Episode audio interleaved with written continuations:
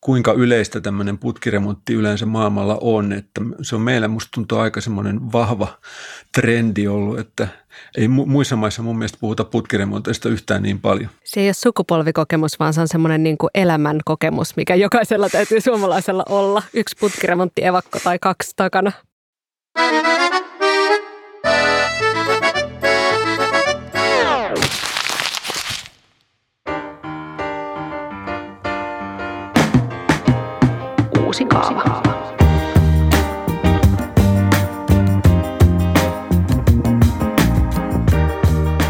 Uusi kaava. On ympäristöministeriön podcast asumisesta. Tänään me vertaillaan Suomea muuhun maailmaan. Missä asumisasioissa me ollaan niitä kympinoppilaita ja missä jutussa taas on jäänyt läksyt tekemättä. Suomalaiset kerrostalot ei ehkä ole niitä maailman kauneimpia, mutta minkäs arvosanan niiden laatu saa, tai koko asuntomarkkinat? Minä olen Iida Kukkapuro, olen toimittaja ja Suomen lisäksi mä oon asunut Espanjassa Pamplonassa, Amsterdamissa ja Lontoossa – Tänään mun kanssa näitä asioita pohtii tutkijatohtori Antti Kurvinen ja rakennusalan innovaatiokonsultti Aarni Heiskanen.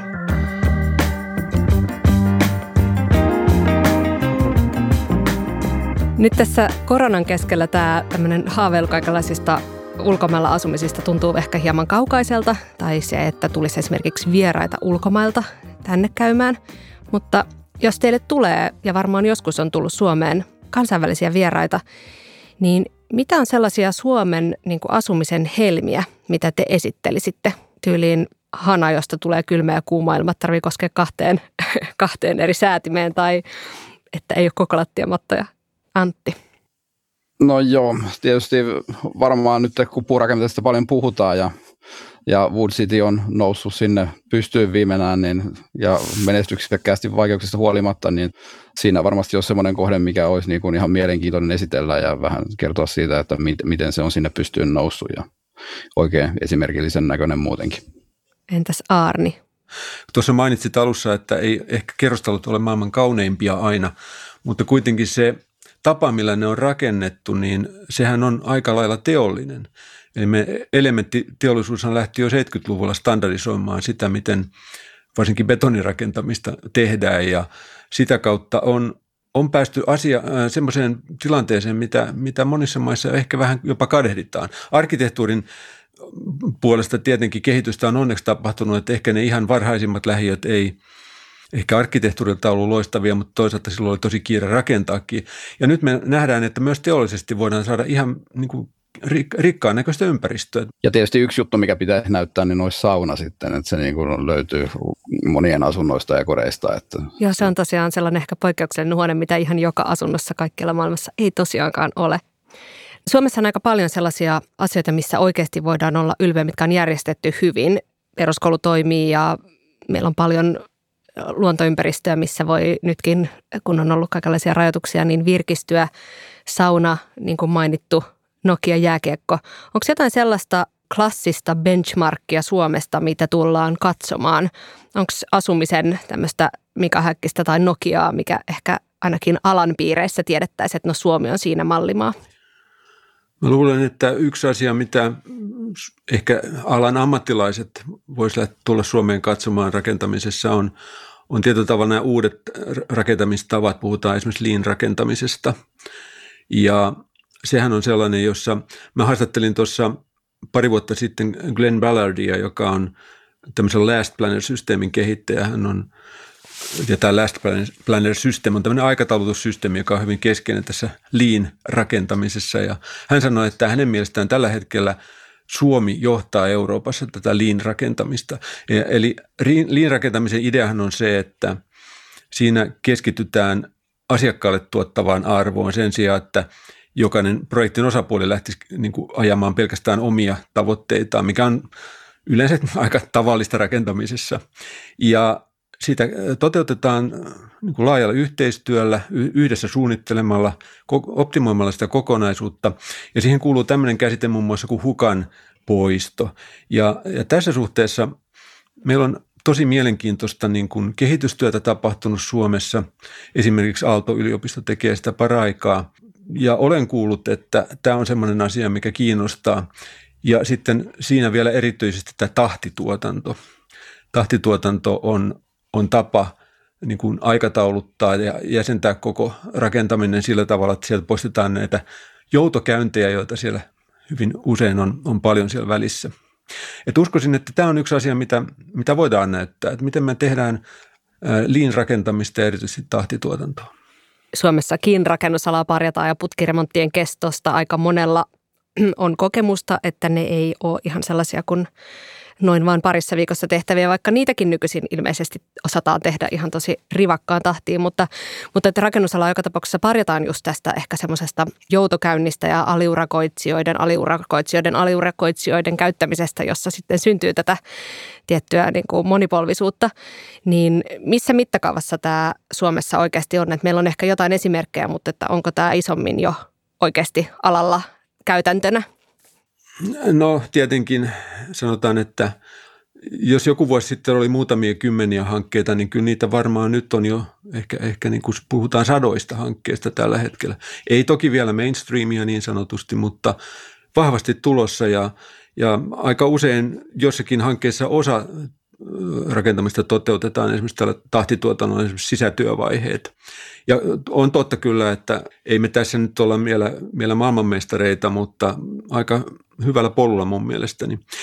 Esimerkkinä tuosta hukasta voi sanoa sen, että normaalilla rakennustyömaalla, kun on, on Aalto-yliopisto ja monet muut ja myös kansainväliset tutkijat tutkineet sitä, että miten paljon siellä tuotetaan niin arvoa, miten rakennustyöntekijä tuottaa arvoa, niin on päästy lukemaan, että noin 30 prosenttia ajasta on arvoa tuottava ja 70 prosenttia ei tuota arvoa.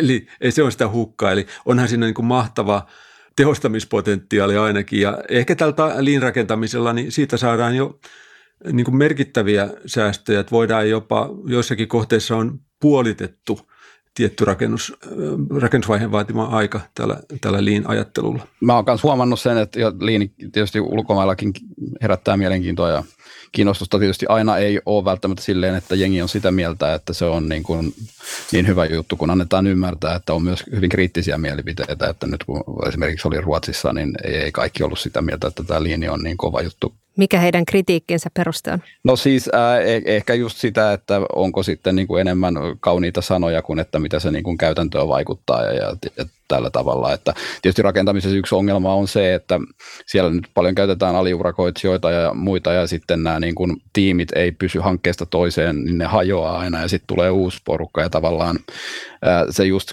kyky oppia niistä virheistä, niin se ei tavallaan sitten siirry suoraan sinne seuraaviin hankkeisiin, että se on aika niin kuin iso ongelma, että sitten siellä tehdään samoja virheitä kantapään käyttöä aina uudestaan ja uudestaan ja tietysti tämä esivalmistus toisi niin kuin semmoiseen aika paljon apuja sitten, että jos saadaan niin kuin tehtäessä valmistettu tuotettuja tuotteita suoraan työmaalle ja ne pystytään laittamaan sinne paikalleen silleen, niin siinä tietysti tämä laadunvarmistus sitten toimii vähän paremmin ja jää virheille vähemmän sijaa, että sikäli se on varmasti yksi tärkeä asia kanssa, millä pystytään niin kuin sitä rakentamisen laatua varmistamaan paremmin.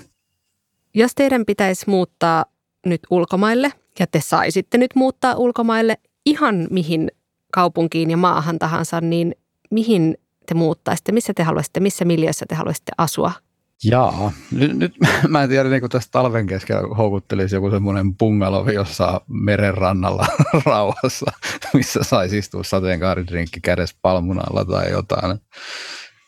Mä tiedä, niin kuin ehkä tämä kun ei pääse yhtään mihinkään nyt niin kuin lämpöisiin maisemiin ja muuten, niin ehkä semmoinen kaipuu johonkin semmoisen meren kohinaan ja, ja lämpöiseen. Entäs Aarni? Joo, toi onkin hyvä kysymys.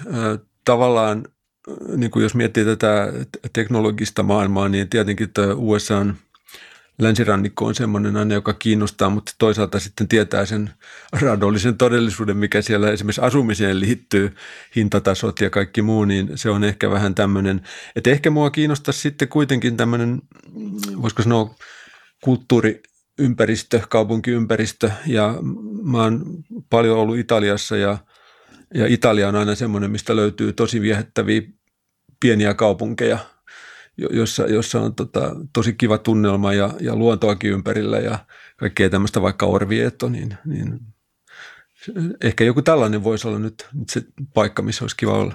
Jos vertaa suomalaista asumista ja oikeastaan suomalaista niin tavallaan rakennuskantaa muualle niin yksi näkyvä havainto, joka tietysti liittyy meidän niin kuin, vaikka kaupunkien nuoreen ikään, on se, että ehkä tämä niin kuin, arkkitehtuuri semmoisessa jossain niin kuin humaanissa mittakaavassa ja viehättävyydessään kalpenee niin kuin Kioton kaduille tai Santorinin värimaailmaan.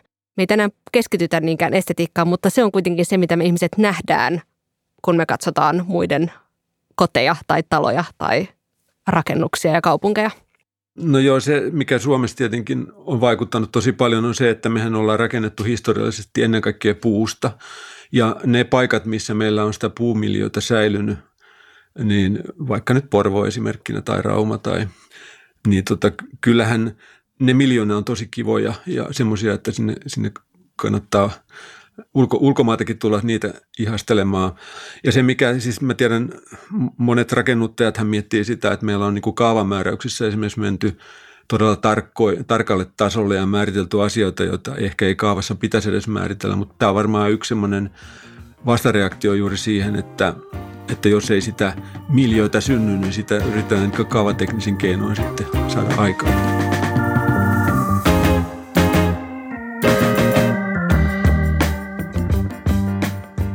Suomalaisethan on tällaista leimallista insinöörikansaa ja mulla on tämmöinen hypoteesi, että Suomessa on maailmanluokan infra, eli kaikki niin kuin sähkö, tieverkosto, putket toimii, valokuitua vedetty suunnilleen tuonne johonkin ehkä Kuhmon peräkylälle asti ja niin kuin tämmöiset tavallaan järjestelmä tukee sitä laadukasta asumista. Onko mä oikeassa?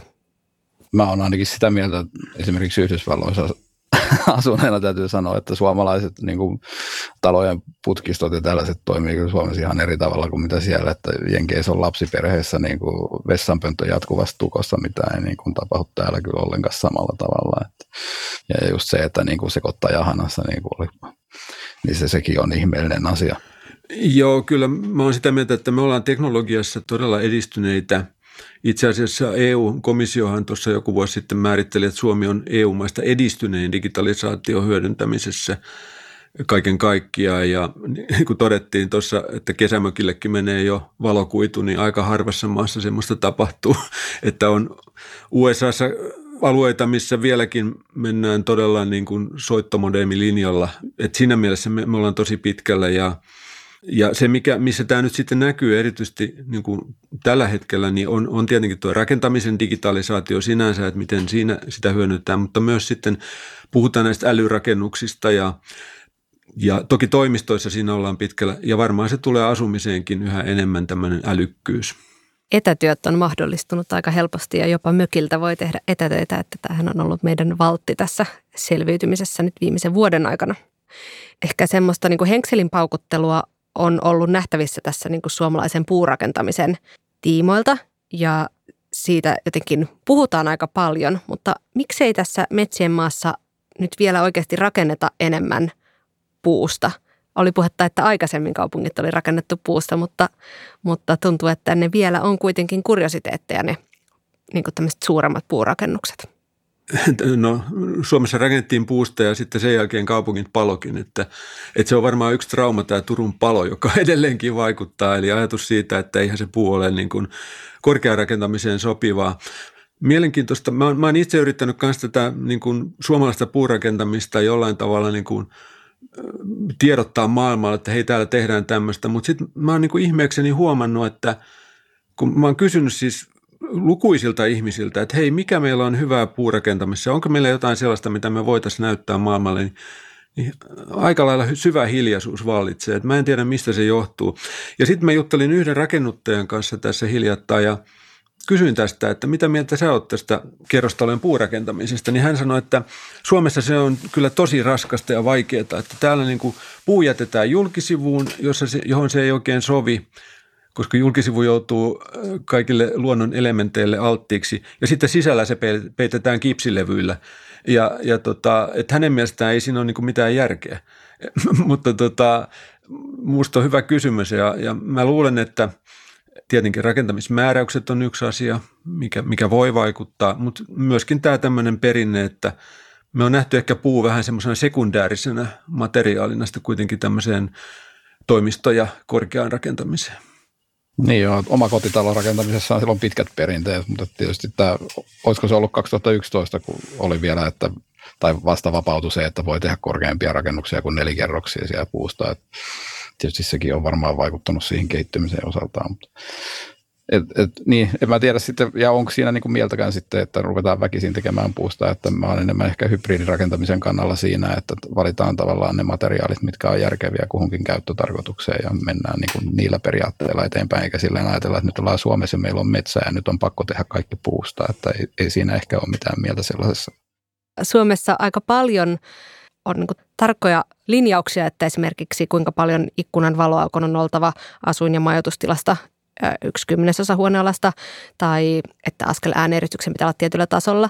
Miten tämä vertautuu muualle? Onko Suomen asuminen erityisen säännelty? Ollaanko me supernipoja vai ollaanko me ihan linjassa, tai on kokemusta Yhdysvalloista ja Ruotsista esimerkiksi, niin ollaanko me samoilla linjoilla – Kyllä niin kuin esimerkiksi jos Yhdysvaltoihin verrataan, mitä kerrostalot siellä on, niin kyllä suomalainen askelääänieristys ja ylipäätään äänieristys on aika eri toista luokkaa, että kyllä siellä niin kuin kuuli ihan toisella tavalla sen, että mitä naapurikämpässä tapahtuu tai eri kerroksessa tapahtuu kuin mitä suomalaisissa kerrostaloissa kuulee, että, että kyllä niissä niin kuin silleen korkea laatutaso on just tällaisen askelääänieristyksen suhteen suomalaisessa asumisessa ihan ehdottomasti ja, ja muutenkin on tietysti nämä energiamääräykset on korkealla tasolla ja, ja näin päin pois, että Ruotsissa tietysti on myös aika lähellä sitä niin kuin Suomen tilannetta ja saattaa joissain tapauksissa olla esimerkiksi, että keittiössä tarvitaan ikkunoita ja että ei pystyttäisi tekemäänkään samanlaisia pohjaratkaisuja kuin mitä Suomessa on mahdollisia, että siellä voi olla, että on joitain juttuja viety astetta pidemmälle vielä kuin mitä on, on Suomessa. Joo, tästä tulee mieleen vähän niin kuin anekdootti. Yksi tuttu meni italialaisen herran kanssa naimisiin ja, ja asuivat kerrostalossa Suomessa ja tämä mies alkoi protestoida, että hän tulee hulluksi täällä, kun täällä ei kuulu yhtään naapureiden ääni. Tuntuu yksinäiseltä italialaiseen makuun. Ja esimerkiksi tämä Suomen putkiremonttisysteemi, niin mä, mä just mietin sitä, että kuinka yleistä tämmöinen putkiremontti yleensä maailmalla on. Että se on meillä, musta tuntuu aika semmoinen vahva trendi ollut, että ei muissa maissa mun mielestä puhuta putkiremonteista yhtään niin paljon. Se ei ole sukupolvikokemus, vaan se on semmoinen niin elämän kokemus, mikä jokaisella täytyy suomalaisella olla. Yksi putkiremontti evakko tai kaksi takana. Mutta se on totta, että sellaista putkiremonttikulttuuria esimerkiksi vaikkapa Saksassa ei ole. Ja sitten toisaalta on ehkä enemmän vesivahinkojakin, mutta hyvät ja huonot puolet sitten voi arvioida. Mikä Arni sun kokemus on tämän niin kuin sääntelyn suhteen ja ehkä jos pelaat vaikka tausta arkkitehtuurissa ja tunnet tietysti hyvin kaikki RT-kortit ja muut, että onko tämä kansainvälinen käytäntö vai onko Suomi poikkeus? No kyllä varmaan Suomi kaiken kaikkiaan on, on edelläkävijä näissä asioissa, ja, mutta sitten on semmoisia alueita esimerkiksi, kun mietitään tota rakentamisen – rakennusvaihetta ja sitä, miten siellä niin kuin tarkastetaan asioita ja, ja pystytään hoitamaan ne, ne sujuvasti, niin mitä olen kuullut Yhdysvalloista, niin siellä esimerkiksi on osavaltiokohtaiset hurjat erot, että siellä joka paikassa on vähän eri säännöt ja eri tarkastajat ja täytyy olla, niin kuin, se on todella niin kuin byrokraattista se esimerkiksi tämä tarkastustoiminta. Ja mä uskoisin, että Suomessa tässä ollaan paljon virtaviivaisempia. Toki en tarkoita, että ei oltaisi yhtä tarkkoja, mutta jotenkin se prosessi on saatu ainakin sujuvammaksi. Et, et siinä mielessä niin, niin ei me nyt ihan mahdottomia olla. Mutta se mikä, yksi asia, mä kirjoitin johonkin brittilehteen tuossa juttua ja tämä päätoimittaja niin oli lisännyt siihen oman kaneettinsa sitten, että tässä nyt kirjoitetaan maailman puhtoisimmasta maasta, niin kuin hän tarkoitti siis niin kuin korruptiota ja, ja harmaan työvoiman tilannetta ja muuta, että, että tämmöinen kuva ainakin joissakin maissa on, että Suomi on aika tämmöinen niin kuin monissa asioissa mallioppilas siinä, että miten, miten vähän korruptiota esimerkiksi rakentamisessa on. Ja, ja tota, ehkä se pitää paikkansakin. Ehkä ainakin verrattain. Antti ja Arni, te tuutte vähän eri näkökulmista tähän rakentamisen alalle. Antti tietää enemmän rahoituspuolesta ja Arni taas ehkä enemmän rakentamisesta, mutta näähän niin nimenomaan risteää just tässä laatukysymyksissä, kun tästä puhutaan. Miten tämä hintataso niin kuin Suomen isoissa kaupungeissa, ja kun sanon isoissa, niin lainausmerkeissä, kun puhutaan kansainvälisessä kontekstissa, niin versus tämmöisiin oikeisiin metropoleihin, onko kuitenkin Helsingissä kohtuuhintaista, jos verrataan Nykiin tai Tokioon tai Shanghaihin? Ihan Manhattanin hinnoissa ei taideta olla vielä. Että kyllä se niin kuin silleen, maltillisesti on noussut jopa pohjois, niin kuin jos katsotaan Suomen asuntomarkkinaa ja verrataan yleisesti niin kuin pohjoismaiden asuntomarkkinaa, niin Suomessa ollaan vielä niin kuin hyvin, hyvin maltillisessa tilanteessa ikään kuin silleen, että jos Tukholma ja Helsinki niin on, on hieman eri, eri mittakaavassa ja sitten tietysti Kööpenhaminat ja Toki Suomessakin on suhteessa Helsingissä selkeästi kalliimpaa kuin muualla, selvä juttuhan se on, mutta että niin, onhan meillä Suomessakin nähty niin kuin viime aikoina, ainakin pääkaupunkiseudulla se, että asuntoja ostavat sijoittajat. Eli sijoitusasuntojen määrähän on koko ajan kasvanut. Tuli vain noista rakennuskustannuksista vielä semmoinen juttu, tuli vastaan hiljattain tämmöinen rakennuskustannusindeksi, joka oli, oli EU-alueella, että jos vuonna 2015 indeksi oli 100, siis asuntorakentamisessa, niin Suomessa 2009 se oli 104,4, Britanniassa se oli 114,1 ja Ruotsissakin 112,5. Eli Suomessa tässä vertailussa niin, niin tota, ei ollut hinnat kuitenkaan noussut rakennuskustannukset siinä samaan malliin kuin näissä maissa. Mm, tosi mielenkiintoista. Oliko selitystä siihen? Ei, mutta kyllä, kyllä se niin kuin, ainakin mun, mun käsitys on, että Suomessa on varsinkin kun oli tietty lama-aika ja sitten nämä talousvaikutukset heijastu siten, että tuo kustannustaso ehkä ei päässyt nousemaan, mutta mä en ole mikään asiantuntija siinä, että mä en pysty selittämään, mistä tämä johtuu, mutta aika mielenkiintoista.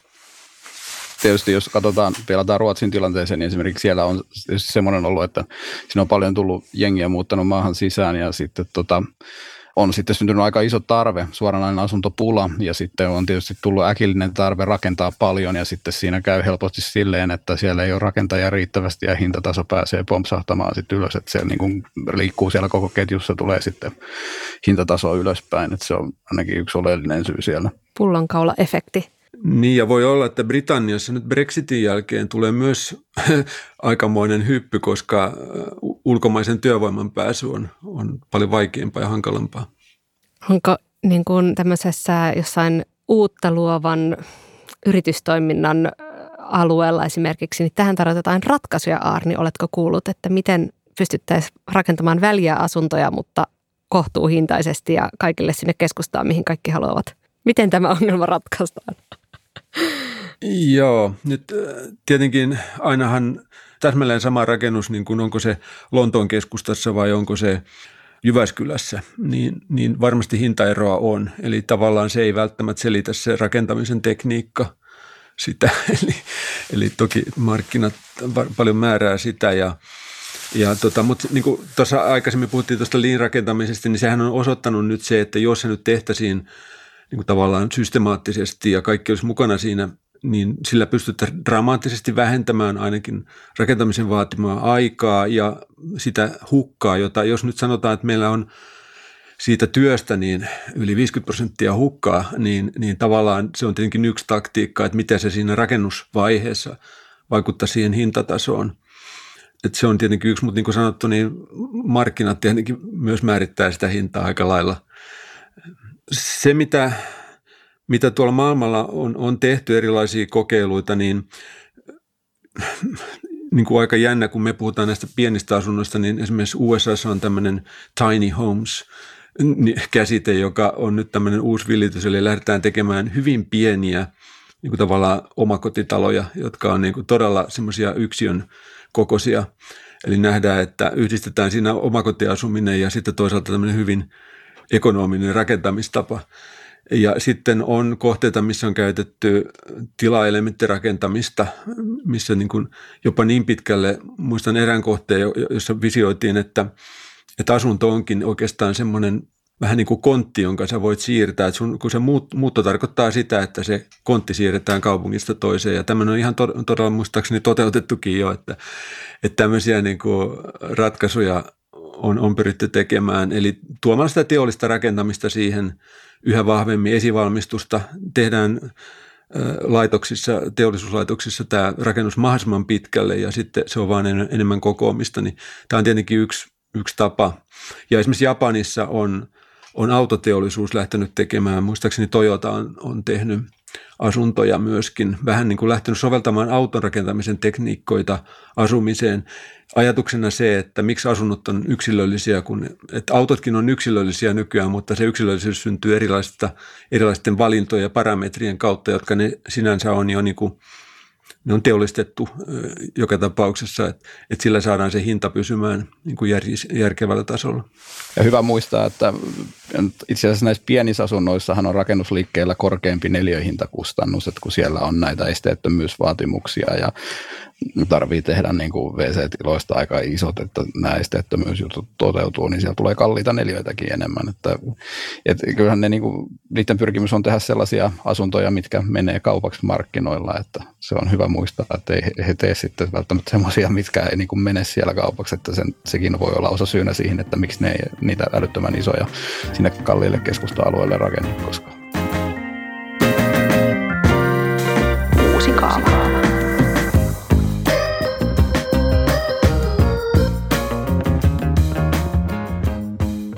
Jo oli puhetta siitä, että ehkä Helsinki ei ole yhtä, ihan yhtä kallis kuin oikeat metropolit ja oikeat suurkaupungit, mutta siitä ei pääse mihinkään, että Suomessa kuitenkin asumisen kustannukset on todella korkeat. Ja siihen menee iso siivu jokaisen tuloista. Mistä voisi löytyä esimerkki, jossa markkinat on niin kuin järjestelty paremmin tai ne toimii paremmin ja se ei ole niin kohtuuton kustannus se asuminen tai suuri siivu tuloista? Mihin pitäisi kääntää katse? Jaa, mihinkään se nyt sitten kääntäisi. Mä kääntäisin Suomeen katseen, että ei tämä niin... Sä katsot peiliin. Mm, kyllä, kyllä. Ei, ei, ei, asiat niin huonosti kuitenkaan Suomessa ole, että, että tavallaan ehkä niin kuin pitäisi etsiä enemmän täältä niin kuin omasta peilistä niitä juttuja, että mitä voidaan sitten korjata ja parantaa ja miten niin kuin esimerkiksi pystytään niin kuin nopeuttamaan sitä rakentamisprosessia sellaisille alueille, missä tarvii saada asuntoja, niin, niin, niin että pystyttäisiin sitä nopeuttamaan, että ei se olisi niin pitkä prosessi saada niitä sinne aikaiseksi. Et, et, ei suomalainen asuntomarkkina ei se niin huonosti kuitenkaan toimi. Tuntuu, että semmoinen niin kuin maallikon heitto etenkin ehkä tässä niin kuin vuokra-asumiseen liittyvässä keskustelussa on se, että no, mutta Viinissähän on järjestelty tosi hienosti säännellyt vuokramarkkinat ja asuminen on tosi edullista. Mutta jos mä oon ymmärtänyt oikein, niin asia ei ole ihan niin yksinkertainen. Osaatko kertoa, että mitä siellä olisi hyvää tai mitä ongelmia? No joo, se on vähän pelottava esimerkki, kun sitä nostetaan välillä mediassa esille, että niin kuin näytetään se puoli, että nyt on halpaa vuokra-asumista täällä ja sitten siinä niin kuin jätetään se niin kuin osa totuuden asteelle se homma, että eihän se niin kuin koko totuutta kerro tietenkään, että totta kai siellä on sitä säänneltyä markkinaa, mutta se ei niin kuin riitä kaikille. Sitten rinnalla on äärimmäisen kallista ei säänneltyä markkinaa ja sitten tavallaan siellä niin kuin näissä, missä on matalat vuokrat, niin sitten niiden korjaamiset jää puolitiehen ja se niin kuin koko totuus on sitten loppujen lopuksi aika ruman näköinen, jos sen niin kuin katsoo ihan kokonaisuudessaan eikä sitten nosta näitä tällaisia yksittäisiä esimerkkejä sen yhden ihmisen, joka on ollut hanhuhani ja saanut sen niin kuin matalan vuokratason asunnon siellä ja on, on tietenkin onnellinen siitä, mutta että sitten se ei ratkaise sitä niin kuin, niiden kaikkien muiden ihmisten ongelmaa. Et se usein näissä säännellyissä markkinoissa on just se probleema, mikä on niin kuin Ruotsissakin, että, että, että siellä on niin kuin, että asuntoja, halpoja asuntoja kaikille. Ja, ja sitten justiinsa tästä niin kuin vanhasta säännellystä kannasta ei halua kukaan muuttaa enää pois, että kun rakennetaan uusia, uusia tuota kerrostaloasuntoja, mitkä on sitten vähän eri hinnoittelumallin piirissä, niin niistä tuleekin kalliimpia, pienemmät kämpät, huonommilla sijainneilla onkin kalliimpia kuin nämä vanhan systeemin ja vuokrasääntelyn mukaan hinnoitellut asunnot, joissa sitten on paljon tilaa halvemmalla, niin miksi kukaan niistä muuttaisi pois? Ja sitten ihmetellään, että minkä takia ei syntynytkään muuttoketjuja, mitä ajateltiin tulevan sitten. Että se, se on niin kuin usein, että kun markkinaa sotketaan sääntelyllä, niin sitten sieltä tulee kasapäin uusia ongelmia, joita joudutaan paikkailemaan. Ja kun niitä laastareita on joka puolella, niin sitten tilanne on niin monimutkainen, että ei kukaan ymmärrä, miten se vaikuttaa mihinkin. Ja tämä Tukholman asuntomarkkina on sellainen himmeli, johon onneksi ei ole koskaan tarvinnut koskea niin kuin tällä tavalla henkilökohtaisella tasolla tai muuttaa sinne, mutta kaikki mitä olen siitä kuullut, niin kuulostaa, että siellä ei ole ihanteellista olla ihminen, joka ei ole perinnyt esimerkiksi jotain vuokrasopimusta tai, tai jonka pitää niin kuin kylviltään muuttaa sinne. Se on jo tosi vaikea päästä markkinaan sisään, että, ja se on niin kuin Tukholmassa tietysti kaikista vaikeinta, mutta ei se Göteborgissakaan mitään ihanteellista ole, että siellä niin asuntojen hinnat on niin kovia, että tavallaan semmoinen kuka ei ole siinä markkinassa ollut mukana ja myynyt sitä vanhaa asuntoa pois, niin sen uuden hommaaminen on hyvin vaikeaa. Ja sitten toisaalta tämä, mitä siellä on sitä säänneltyä vanhaa kantaa, niin se on, se on just sellaista, että siellä sitten saa jonottaa kuusi vuotta ja Tukholmassa kymmenen vuotta, että se niin kuin menee vähän problemaattiseksi siinä, että jos pitäisi muuttaa kaupunkiin lyhy- nopeasti, niin sitten se ainoa vaihtoehto on maksaa äärimmäisen korkeita vuokraa jostain yksityisessä tai pahimmassa tapauksessa pimeillä markkinoilla, niin se on tietysti niin kuin hyvin, hyvin vaikea tilanne sitten, että, no jos ka- että sääntely ei ole hyvästä. No jos käännetään katse ja katsotaan sinne peiliin, ää, käännetään katse takaisin Suomeen, niin sä oot Antti sanonut, että Ruotsissa suorastaan vähän ihastellaan meidän ARA-asuntoja, eli tätä valtion tukemaa asuntokantaa. Mitä hyvää siinä on ja minkä takia sitä ehkä katsotaan esimerkkinä? No tietysti siinä voi ajatella sen, että jos se kohdistuu niille, joille sen ajatellaan olevan tarkoitettua, niin silloinhan se on hyvä asia. Että, että, että tavallaan pystytään tukemaan sellaisten asumista, ketkä tarvii sitä tukea, mutta että tietysti onhan meidän Arakannassakin se ongelma, että se ei ole itsestään selvää, että semmoinen, kuka ei enää tarviskaan sitä tukea, niin muuttaisi pois sieltä, että se on tietysti niin kuin se semmoinen ongelmallinen juttu, mikä siinä on, ja tietysti siellä on välillä ollut niitä tulorajoja ja välillä ei ole ollut tulorajoja, ja sitten on todettu, että jos laitetaan tulorajat, niin sitten se aiheuttaa kannusteloukun, että ei välttämättä otetakaan työtä vastaan.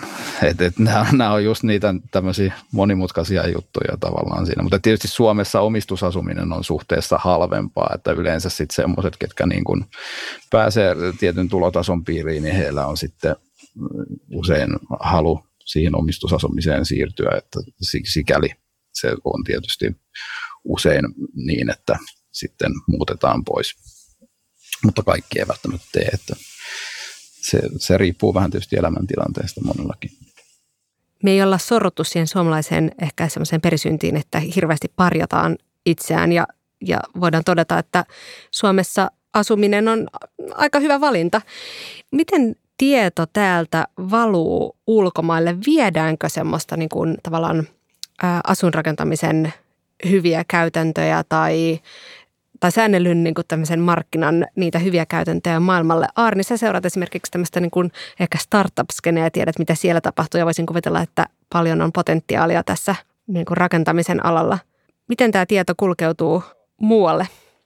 No joo, tietenkin nyt Suomessa on tosi paljon suhteessa sanotaan väestömäärää, niin varmasti näitä rakennus- ja kiinteistöalan startuppeja, ja monet niistä on niin kuin mun mielestä matkalla maailmanmaineeseen, jos ei ole vielä siellä ihan – ja, tota, ja tämä koko startup on tämmöinen kansainvälinen jo lähtökohtaisesti.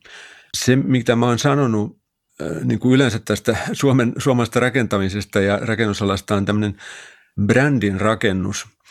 Että tavallaan onko meillä semmoisia brändejä, tai voisiko meillä olla, jotka olisi kansainvälisesti kiinnostavia tällä rakennusalalla? Voisiko asumisesta löytyä jotain semmoista brändättävää?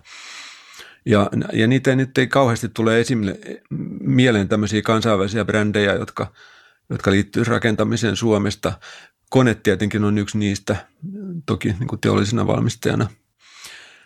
Mutta sitten se, että miten niin kuin hyvät erilaiset käytännöt ja muut niin kuin liikkuu, niin musta tuntuu, että yksi on, on tämä akateeminen maailma, mitä kautta sitä tietoa menee. Ja sitten toisaalta on sitten erilaiset tämmöiset yhteistyö niin ja, ja tilanteet. E, esimerkiksi Building Smart on tämmöinen, joka kehittää näitä alan niin tietomallistandardeja ja sitä kautta Suomi tulee kyllä hyvin edustetuksi. Mutta semmoista niin kuin nimenomaan brändiä suomalaisesta asumisesta, niin mä ihan äkkiä niin tuu mieleen sellaista. Ehkä tulevaisuudessa. Startupit usein valitsee, tai niin kuin startup-yritykset on sellaisia, että ne valitsee jonkun tavalla aika spesifin ongelman ja sitä lähdetään sitten ratkaisemaan niin kuin no, jollakin ihmeellisen algoritmin keinoin tai jollain niin kuin keksimällä se asia uudelleen. Mitä semmoisia niin tavallaan muutama keskeinen ikään kuin ongelma, mitä, mitä rakennusalalla startupit erityisesti haluaisi ratkaista, on? Jos puhutaan rakennusalasta, niin aika monet tällä hetkellä liikkuu tänä rakennustyömaaympäristössä ja miettii sitä, että miten sitä työmaata, joka niin kuin itse asiassa näyttää aika samalta kuin se näytti 50 vuotta sitten, niin miten sitä voidaan digitalisoida ja modernisoida. Eli siellä on erilaisia tehtäviä. Siellä on muun muassa tämä laadunhallinta, miten se systematisoidaan, digitalisoidaan. On, on niin kuin, puhutaan tämmöisestä kuin tilannekuva, Eli miten kaikki rakentamiseen liittyvät osapuolet saa niin kuin käsityksen siitä, missä se rakennustyömaa ja, ja projekti menee, mitä siellä on tapahtunut, mitä siellä on tapahtumassa. Ja tässä on niin kuin muun muassa tekoäly startuppeja, jotka miettii sitä, että miten tekoäly ja koneoppimista voidaan niin kuin tässä mielessä tuoda. Eli kaiken kaikkiaan niin kuin yritetään sitä hyvin manuaalista tavallaan prosessia teollistaa ja mitä se tarkoittaa – niin kuin tiedonhallinnan ja, ja ennustettavuuden ja, ja sitten tämän, tämän hukan poiston näkökulmasta. Et se, on, se on yksi alue, missä on hyvin vahvasti. Ja meillä on esimerkiksi infrapuoli on mun mielestä tässä suhteessa hyvin kehittynyt, että juuri tässä pari päivää sitten juttelin tuonne Britannian suuntaan siitä, että kun meillä, meillä nykyään infrasuunnittelu, vaikka tiesuunnittelu, tiesuunnitelmat menee tietomallista suoraan työkoneille – ja työkoneet saa niin kuin ohjauksensa näistä tietomalleista, joko, joko puoliautomaattisesti tai täysin automaattisesti. Ja tämmöistä, tämä alkaa olla suurella työmaalla Suomessa ihan niin kuin käytäntö ja se vasta monissa maissa, esimerkiksi Britanniassa, niin sitä vasta niin kuin pilotoidaan.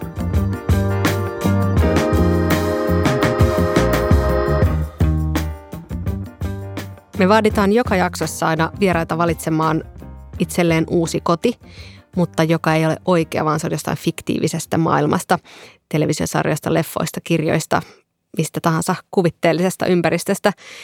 Eli mikä olisi sellainen ihan asunto, mihin te voisitte kuvitella muuttavanne, jota oikeasti ei ole olemassa, mutta se voi olla ihan missä tahansa ja mikä tahansa?